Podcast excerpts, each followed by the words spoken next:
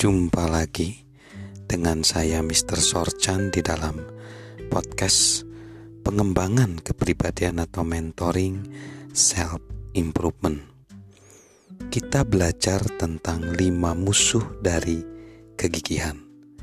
Yang pertama tadi, musuh kegigihan adalah gaya hidup mudah menyerah. Sekarang kita masuk yang kedua. Musuh yang kedua dari kegigihan adalah keyakinan keliru bahwa hidup pasti mudah. Keyakinan keliru bahwa hidup pasti mudah. Debra Key Johnson berkisah tentang kejadian bersama putrinya yang berusia tujuh tahun yang ingin mengambil kursus biola. Saat mereka menuju toko musik untuk menyewa alat musik itu, Debra mulai memberitahukan biaya kursus biola dan komitmen putrinya setelah mendapat biolanya.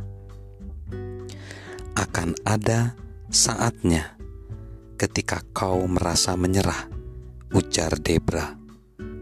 Tapi ibu ingin kau bertahan dan terus mencoba Putrinya mengangguk dengan suara serius. Putrinya menjawab, "Itu mirip pernikahan, ya, Bu." Berharap benar ketika mengerjakan sesuatu adalah setengah pertempuran. John C. Norcross, psikolog klinis dan profesor University of Scranton telah mempelajari orang dan tujuan hidupnya. Ia juga menemukan karakteristik yang membedakan orang yang meraih tujuannya dengan orang yang tidak meraih tujuannya. Harapan kedua jenis orang tersebut mengalami jumlah kegagalan yang sama selama bulan pertama mereka berjuang demi meraih tujuannya. Namun, kelompok orang sukses tidak berharap langsung sukses. Mereka memandang kegagalan sebagai alasan berkomitmen kembali dan pengingat untuk berfokus lagi pada tujuan yang lebih gigih. Norcross berkata, mereka yang tidak sukses mengatakan kegagalan adalah bukti ketidakmampuan mereka. Musuh yang ketiga dari kegigihan adalah keyakinan keliru bahwa sukses adalah tujuan. Keyakinan yang keliru bahwa sukses adalah tujuan.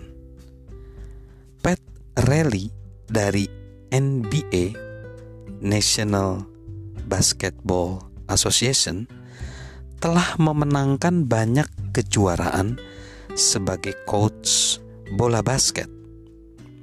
Dalam bukunya The Winner Within, ia menulis, "Berpuas diri adalah penghalang terakhir yang harus ditaklukkan para pemenang dan tim sebelum mereka mendulang potensi kejayaan. Berpuas diri adalah penyakit yang menggerogoti kesuksesan. Itu berakar saat Anda merasa puas diri dan prestasi Anda. Memang ironis, namun kesuksesan pada masa lalu dapat menjadi musuh terberat dari kesuksesan di masa depan. Pada tahun 2006, pakar kepemimpinan John C. Maxwell diundang bergabung bersama dengan beberapa koleganya untuk menyaksikan pertandingan Super Bowl. Di atas pesawat pribadi, Pak Maxwell duduk di sebelah Lester Warner, pemilik pesawat pribadi tersebut, sekaligus entrepreneur, dan pebisnis yang sangat sukses. Ia memulai berinvestasi dalam bisnis properti ketika masih remaja, membantu mendirikan salah satu perusahaan pengelola rumput pada usia 20-an dan 30-an. Dan kini, di usianya yang menapak 40, ia menjabat sebagai Presiden Direktur Warner Holdings dengan investasi dalam bidang pertanian, properti, dan sekuritas keuangan. Dalam beberapa menit, John C. Maxwell terlibat percakapan. Salah satu pertanyaan yang diajukannya adalah bagaimana kiatnya mempertahankan kesuksesan setelah meraihnya. Lester mengisahkan harinya ketika menyadari dirinya sudah berhasil. Dan ia mulai bertanya-tanya apa yang terjadi selanjutnya. Saya mulai berubah, kata Lester. Setiap muncul peluang, saya beralih dari berpikir mengapa tidak menjadi berpikir tapi mengapa.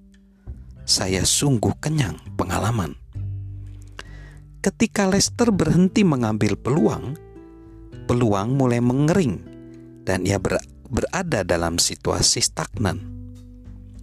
Bagaimana engkau mengatasinya? Lester menjawab, "Hal pertama, sadarilah bahwa saya berada dalam situasi stagnan. Yang kedua, menutup pintu kesuksesan di masa lalu.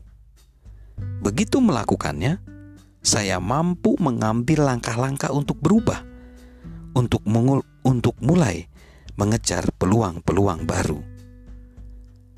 John C. Maxwell berkata kepada Lester bahwa mendapati orang lain cenderung merayakan kesuksesannya, lalu bersantai ketika menganggap kesuksesannya sebagai tujuannya.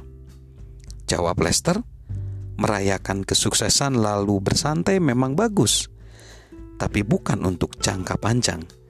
Kita harus menutup pintu kesuksesan masa lalu.